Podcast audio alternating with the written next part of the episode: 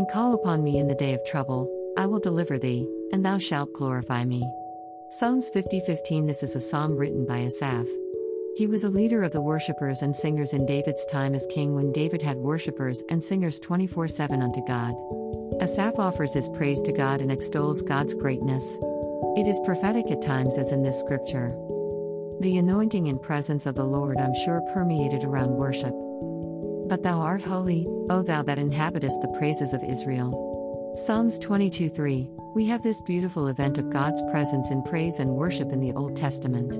And it came to pass, when the priests were come out of the holy place, for all the priests that were present were sanctified, and did not then wait by course, also the Levites which were the singers, all of them of Asaph, of Heman, of Jeduthun, with their sons and their brethren, being arrayed in white linen, having cymbals and psalteries and harps, stood at the east end of the altar, and with them an hundred and twenty priests sounding with trumpets. It came even to pass, as the trumpeters and singers were as one, to make one sound to be heard in praising and thanking the Lord. And when they lifted up their voice with the trumpets and cymbals and instruments of music, and praised the Lord, saying, For he is good, for his mercy endureth forever, that then the house was filled with a cloud, even the house of the Lord, so that the priests could not stand to minister by reason of the cloud, for the glory of the Lord had filled the house of God. 2 Chronicles 5 11 14. In the New Testament, we have the account of Paul and Silas in prison who praised and worshiped God in song, and the cell doors were opened.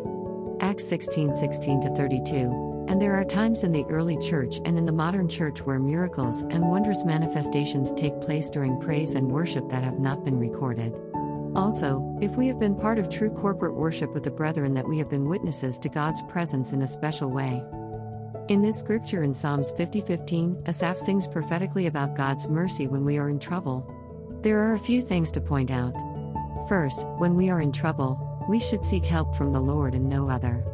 To go here and there and everywhere is to be idolatrous. It is the Lord who will help us and no other.